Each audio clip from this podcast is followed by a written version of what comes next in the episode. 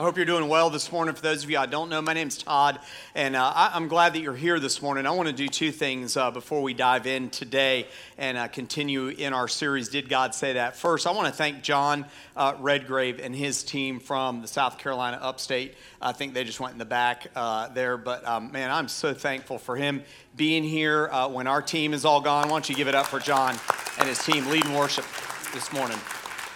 John's led, uh, uh, John and his team have led worship at different times uh, throughout the life of our church, and just very glad that they can come in and uh, stand in and, and be there. Cynthia is, uh, my wife Cynthia, and uh, is with a group of people in New York City uh, the, over the weekend. Uh, they arrived on Thursday and they'll be there uh, till some of them, I think, are coming back tomorrow. it's our first time that we've ever done a mission, mission trip to New York City. And we're doing it in partnership with our new partner called the Gallery Church.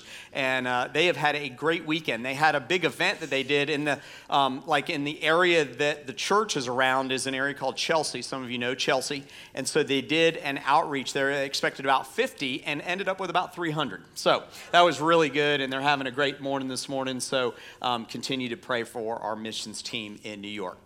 Uh, I, I, tell you, the second thing I want to do is I, I just want to address um, what has happened over the last 24 hours in our country. And I want to pause and I want us to pray for the families who are affected. I, never did I think when I went to sleep last night, and some of you probably feel the same way, that we would be looking at what we saw in El Paso and then wake up to something else like happened in Dayton yesterday and last night. And um, so, with uh, what happened in California this week, uh, gosh, I, I just got to be honest with you, without um, the truth of the songs that we just sang about, um, without the, that thought and without the truth behind us, we have no hope. And um, it is hard to understand, it is hard to figure that out. But what we as Christ followers can do is we can pray. Um, and so, would you join me in praying for the people of Dayton, El Paso, and there in California? So, would you join me in a word of prayer as we pray for them? God, our hearts are saddened our minds can't comprehend. Our souls are maybe even a little bit unsettled with what we see happen far, far too often here in this country and, and suffering in other places around the world. And God, for the people of Gilroy and El Paso and Dayton uh, who were affected by these terrible tragedies over these past few days, God, I just pray right now in the strong name of Jesus that we just sang about, God, that you would bring hope into a hopeless situation. God, that you would allow light to be cast into the darkness. And God, I pray that it is an opportunity for people who are far from you in those places who have been devastated beyond comprehension, um, with family members, friends, loved ones who have been harmed or, or killed. God, I just pray that you would lead them to a place of coming to faith in you. Because without you, God, we have no hope. But with you, with you, we can be assured that ultimately, in the end, come good or bad here on this side of heaven, that we have eternal life with you. And God, we thank you for that truth. God, I pray that you administer right now to all those family and friends who are affected. And God, may you bring a light into that dark situation. Be with us now. As we dive into your word, I pray that you would be pleased. Father, may your Holy Spirit do the work that you want to do in our lives. God, for those of us who are here and we call ourselves Christ followers, for those who are here and they're believers, for those who are here, God, who may not yet believe and have put their faith in you, I pray that your Holy Spirit would lead us and guide us right now. In Jesus' name I pray. Amen. Amen. We are in our sixth of our series that we've had during the summer, and uh, we're coming to a close, which also means summer's coming to a close. Kids, aren't you excited? Teachers, aren't you excited? The summer's coming to a close. And uh, we've been in this series called Did God Say That? And we have been in this journey over these past few weeks taking a look at some of the most common phrases that we attribute to God or we say comes from the Bible that either are just not even found in there, complete untruths, or they might contain an ounce of truth or maybe we um, maybe we have it not quite right, but it is uh, something that is a truth from God's word, or something that um, we may just say in a different way, and it's a complete truth. And so we've been taking a look at some of these most common phrases, and today we come to one um, that, to be honest with you, is quite controversial and it may be a little bit difficult to understand. And, and so I'm, I've been praying and I've been asking for God's Holy Spirit to give us clarity on this issue. And it's an issue that you may have dealt with in your life as a Christ follower. If you're here today and you are a Christ follower, maybe you've dealt with this issue. Maybe you've considered it. Maybe you've had discussions about it. Maybe you've never heard of it um, today. And uh, my prayer and my hope is, is that God would lead us to a place of hearing His truth from His Word. And the phrase that I want to uh, point out today that's not found in the Bible um, is this phrase once saved, always saved. Once saved, always saved. How many of you have heard that phrase before? How many of you heard that phrase, once saved, always saved? Heard that phrase maybe before, maybe you've talked about it before. It's not found in the Bible, but I'm just going to go right out, come right out of the gates and tell you that it is true. The statement itself, while not found in Scripture, is absolutely true. Now, today is going to be a contrast um, in messages. And if you read the book of Romans, you, you really see that contrast come out in Paul's teaching. You see this idea that once saved, always saved, or what's also called eternal security. Once saved means eternal security. We have that on one hand, and on the other hand, we have our response to that. And so I think that the, the one is a truth, and I want to give you three ways that we can know for sure that, that that statement, once saved, always saved, is true. But then I want to talk about what our response to that biblical truth is because I believe that everything that we do as Christ followers hinges on what we believe about the truth once saved, always saved. How many of you have ever lost something important to you? How many of you have ever lost something important to you? Yes. I, a few years ago, I lost my wallet. I was down on the south end and I was getting um, a pizza, and I put my wallet on top this is what men do, don't we? We don't like wallets in our pockets, so we're always carrying it. I, am not going to do the purse thing. Sorry, it's just not going to happen. Like, I can't do the fanny pack, but I'm always carrying my wallet. And so I put it on top of the pizza, and then I pulled the pizza off on top of the car, and my wallet stayed right on top of the car. And then I drove off into the night, and um, it was not too bad because I never have any cash with me ever. Um, so uh, I, I, think I had like 20 bucks or something in there. I think I just put a fresh 20 in there, so it wasn't a huge loss on that. Um, I didn't like losing that $20, but that was all right. Uh, the credit cards, that's always a fun one, isn't it? You have to make a lot of phone calls. And, but the worst part of losing a purse or a wallet is your driver's license, isn't it? Like losing the driver's license. Because if you lose your driver's license, what do you have to go do? You have to go down to where? The DMV. And we all love going to the DMV, don't we? If you work at the DMV, I'm sorry, but it's the truth, okay?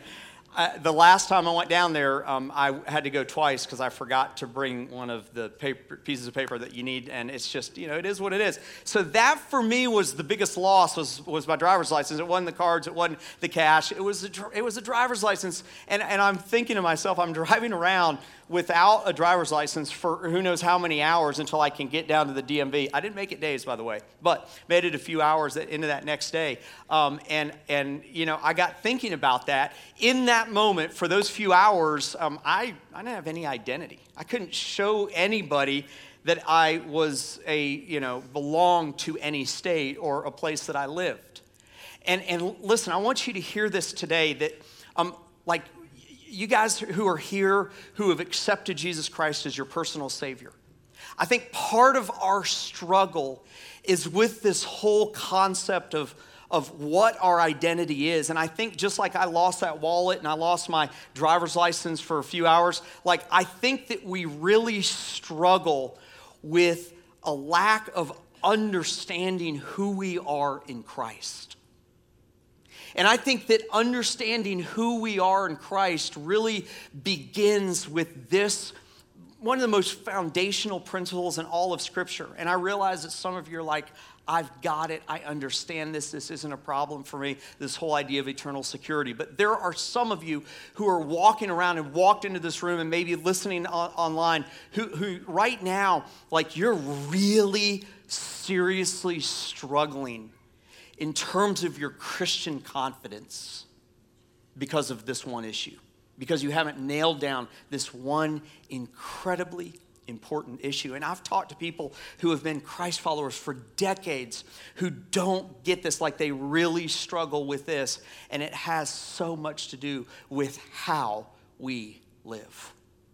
So today I want to begin by giving you three truths and then we're going to draw a conclusion, and then we're going to apply it, and we're going to spend some time on the application. So I'm going to, I'm going to walk through three truths, and, and here's, here's how we can know beyond a shadow of a doubt that eternity in Jesus Christ, our salvation is final, it's secure, and it's forever. The first thing is, is that our salvation itself is eternal. It's described all through God's word, all through scripture as an eternal thing, right out of the gates. And for some of you, may, you may want to put this passage like in a prominent place where you can see it and read it and, and review it and pray about it and meditate on it. This is the letter of John in 1 John 5 13 says this I write these things to you who, what's that next word? Believe in the name of the Son of God that you may, what's that next word? Know. He says that you may know that you have eternal life.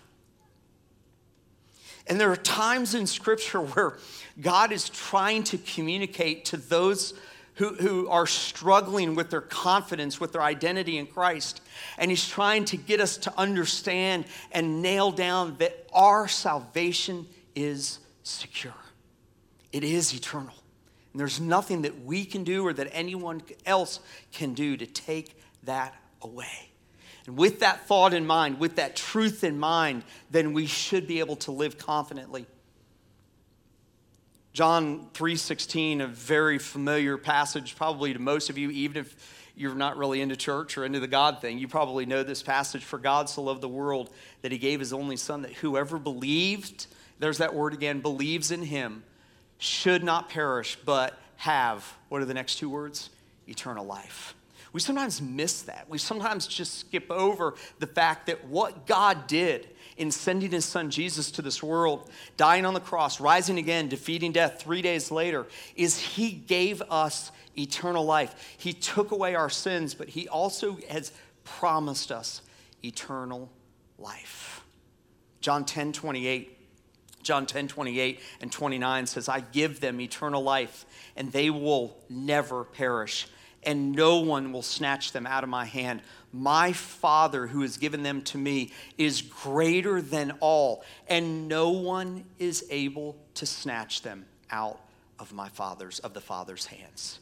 He talks about eternal life. He talks about never perishing, and he talks about the fact that nothing, that no one will be ever be able to ever take that away. And so if you're here today and you walked in with a lack of confidence, I want you to first and foremost know that your salvation, if you have genuinely put your faith in Jesus, if you have genuinely asked for his forgiveness and put your belief in him, that salvation that you have is forever.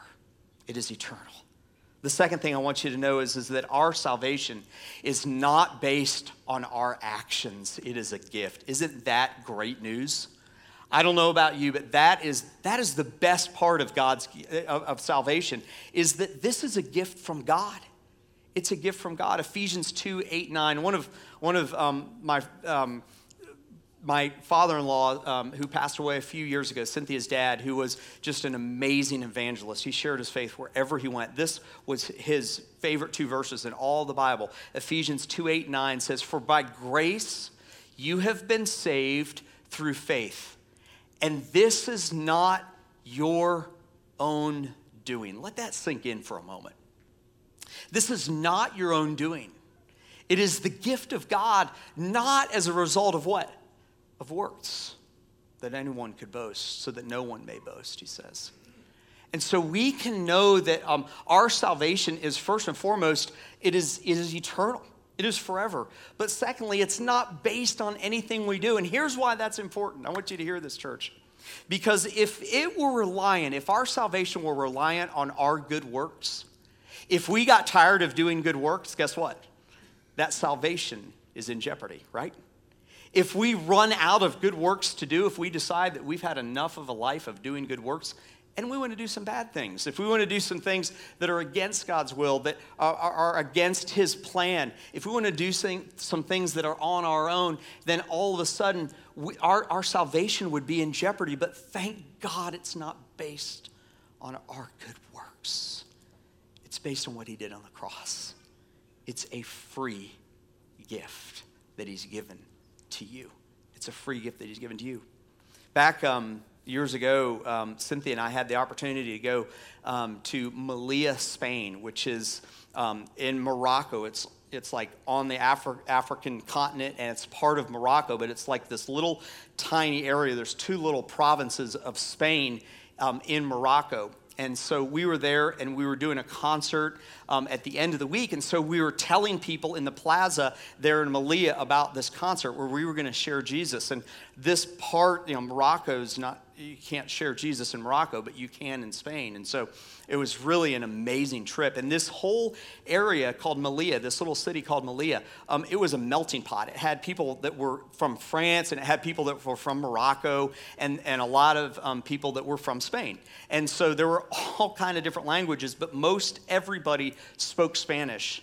And so as the week went on, we would hand out gifts. And so we, we would talk about that. We would talk about uh, the, a free gift. And we wanted the people there to make a connection that we were giving them a gift. And that later that week, we wanted them to come back and hear about the best gift that they could ever receive.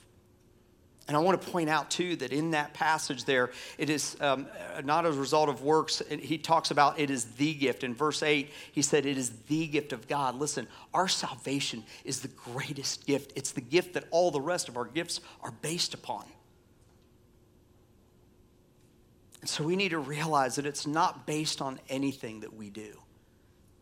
Yet sometimes when it comes to our salvation, and when it comes to our lack of identity in Christ and our, our, our lack of having a confidence as Christians, we try to do things to impress God or impress others.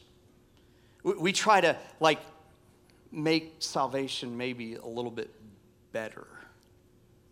I want you to know today that there's nothing that you can do that will make God's gift of salvation better. There's no more that we can add to that. It is truly a free gift. It is a free gift.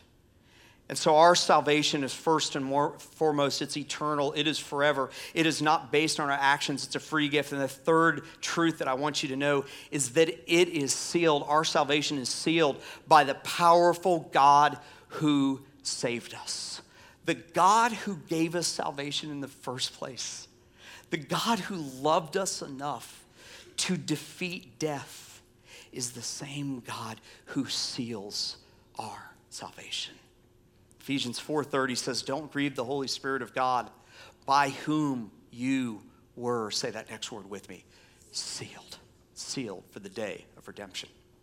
See, the readers of that passage would have understood that because in that day and age, the emperor of Rome would take his ring, that signet ring, and he would seal a decree, or he would make a law, and he would use that ring and he would seal it. And at that point in time, it was official, it was done. And I want you to hear today that if you have come to faith in Christ, if you've put your belief in him for salvation, it is done. There's nothing that you can do that could ever, ever, ever take that away. You have been sealed by God, by his Holy Spirit. So the one that was powerful enough to save us is powerful enough to seal us forever.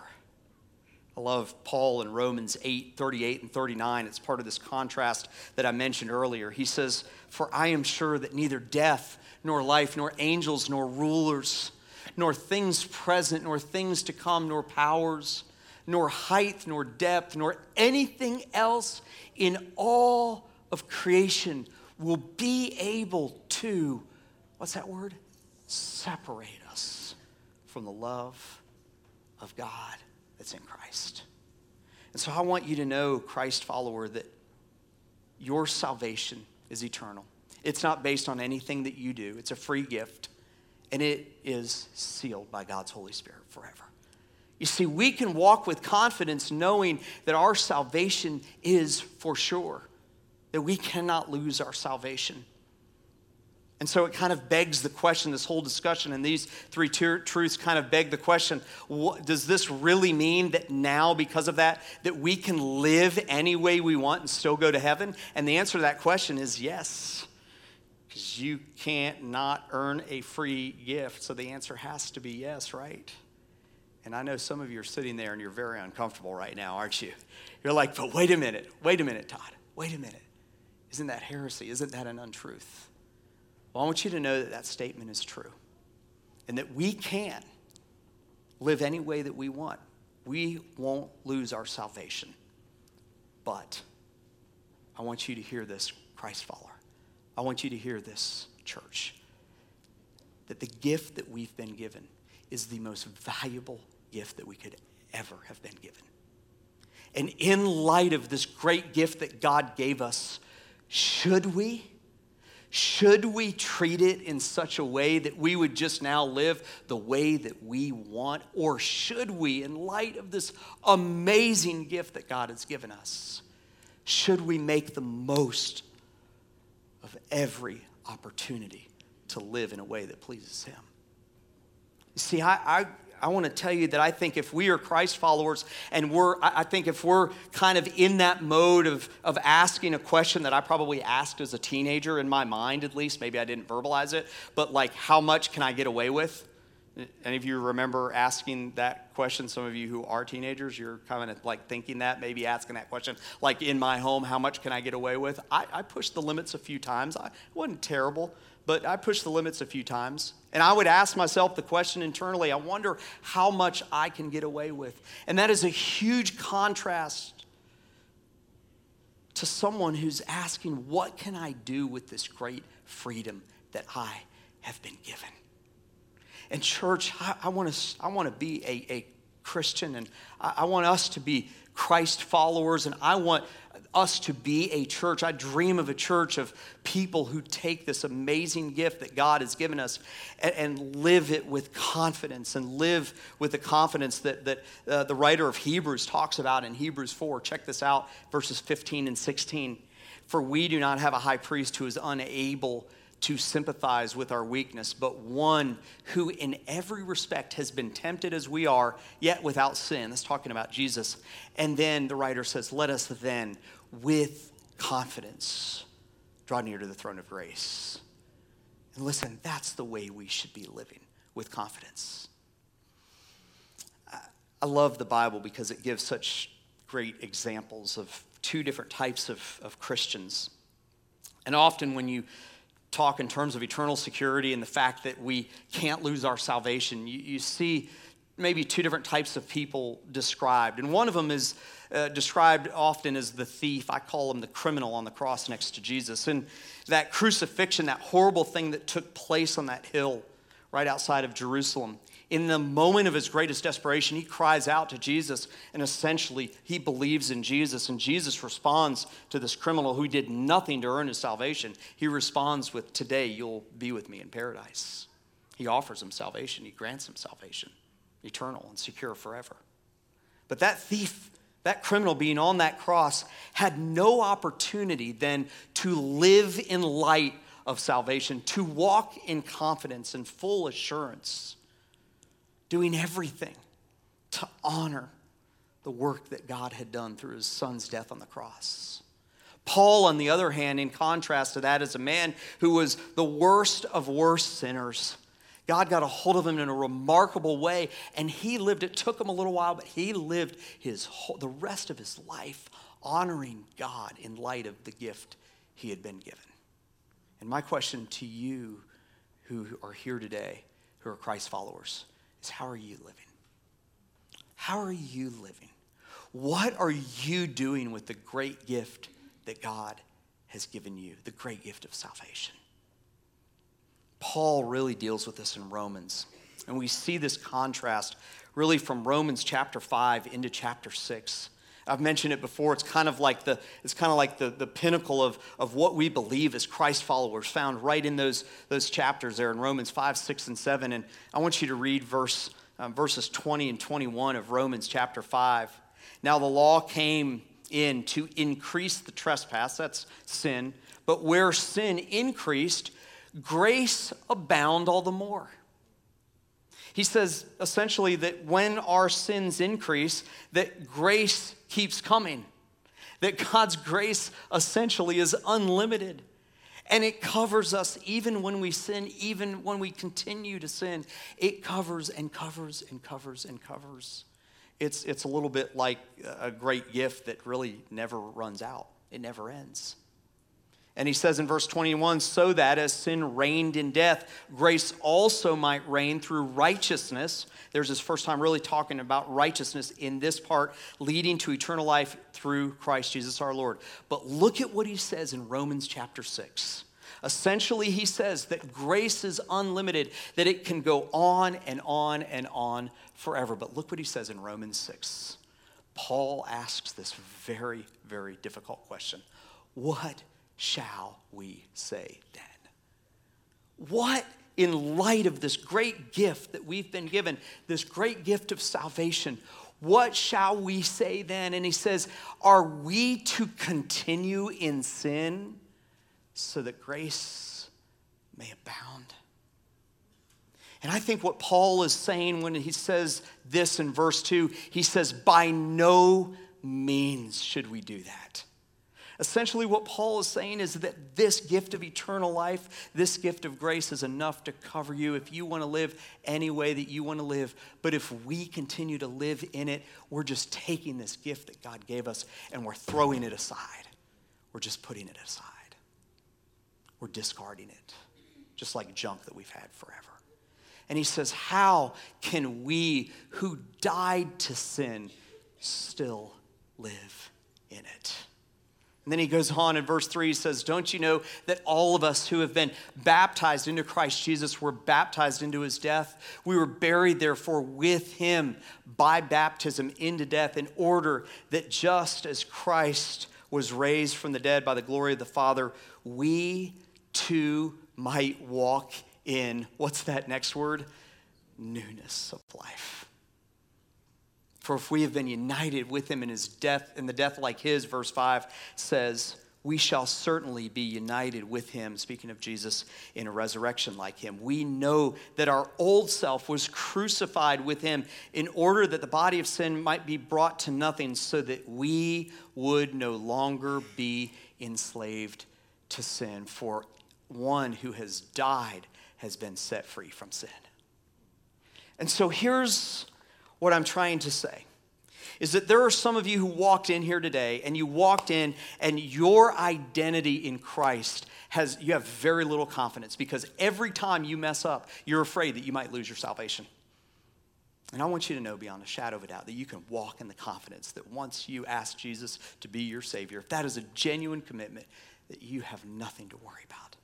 But there are some of you who are here today and you asked Christ to be your Savior, you, you put your trust in Him years ago, you chose to believe in Him, and you're kind of living your Christian life in a cavalier way, saying essentially to God, I don't really care what I do with this gift, I'm just glad I've got it, and I'm going to throw it aside.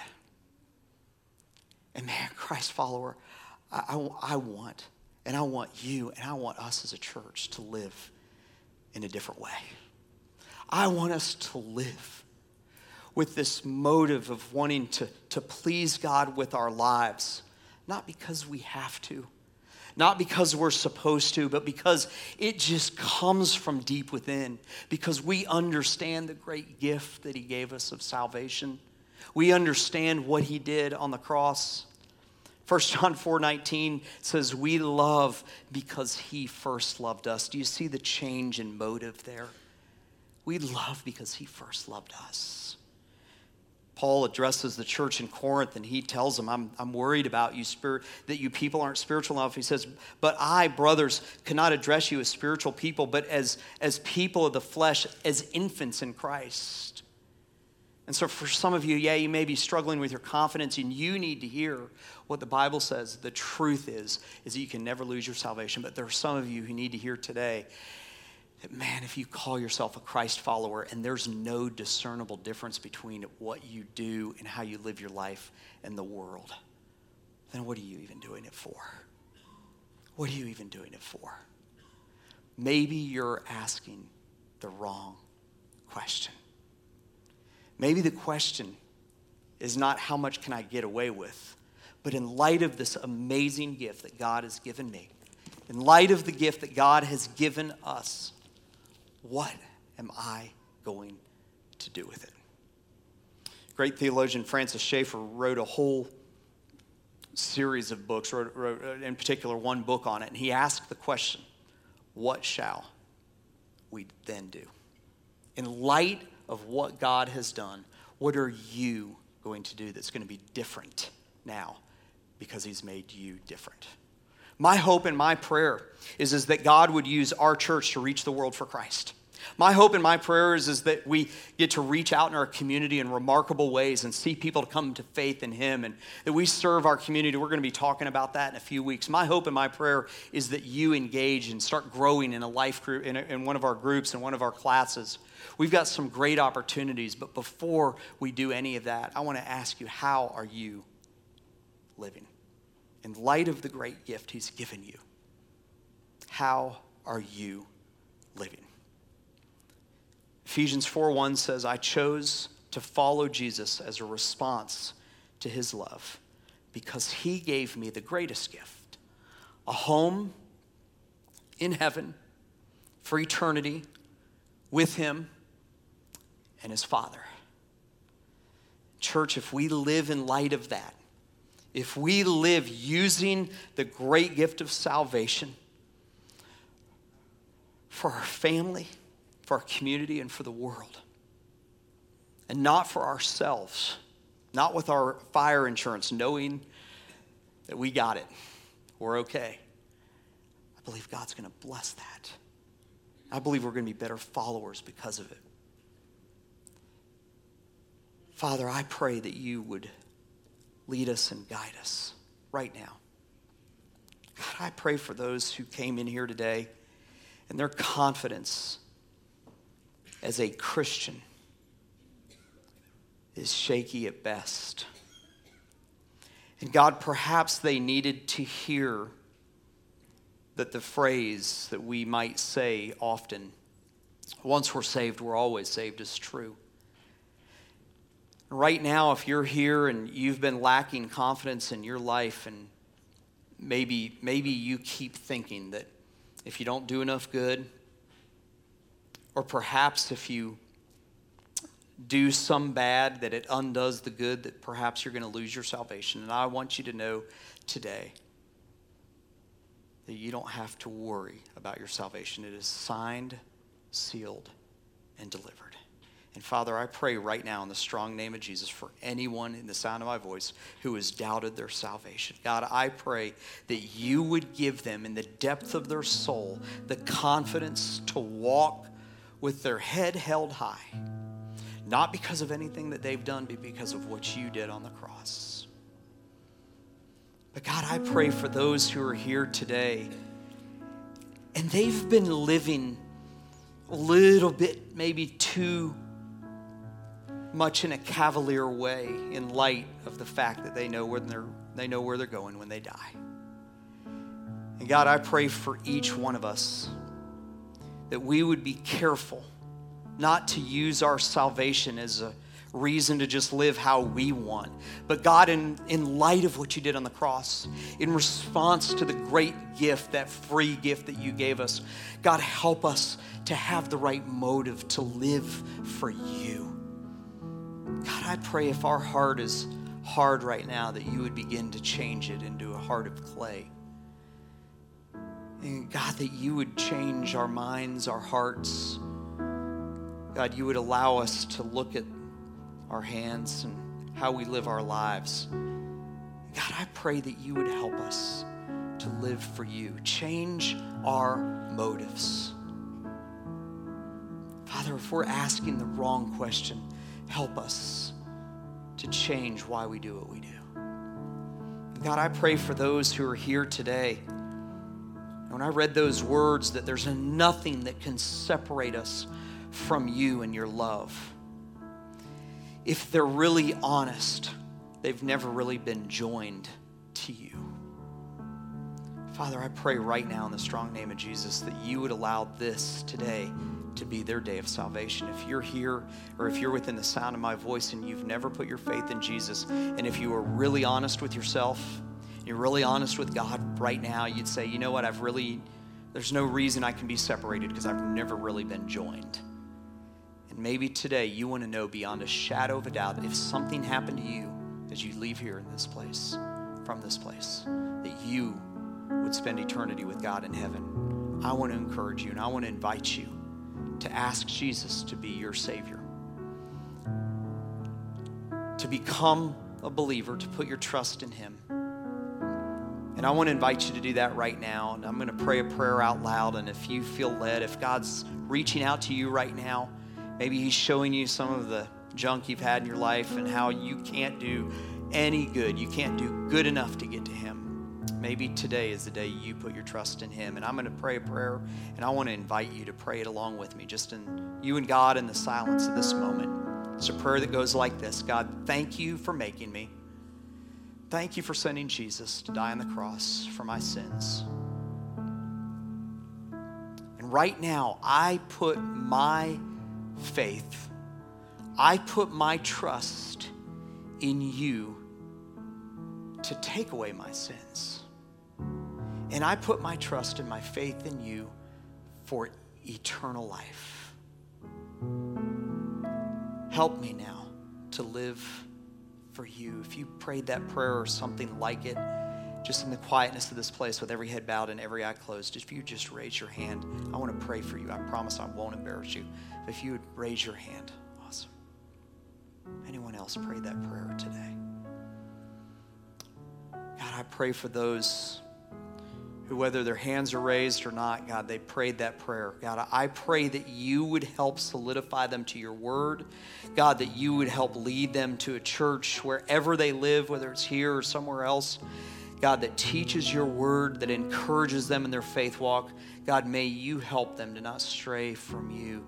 God, help each one of us to walk with confidence and conviction because once we ask to put our faith in you, once we make you our Savior, we never can lose that salvation. Thank you for that fact. Thank you for what you're doing in this place. In Jesus' name I pray. Amen.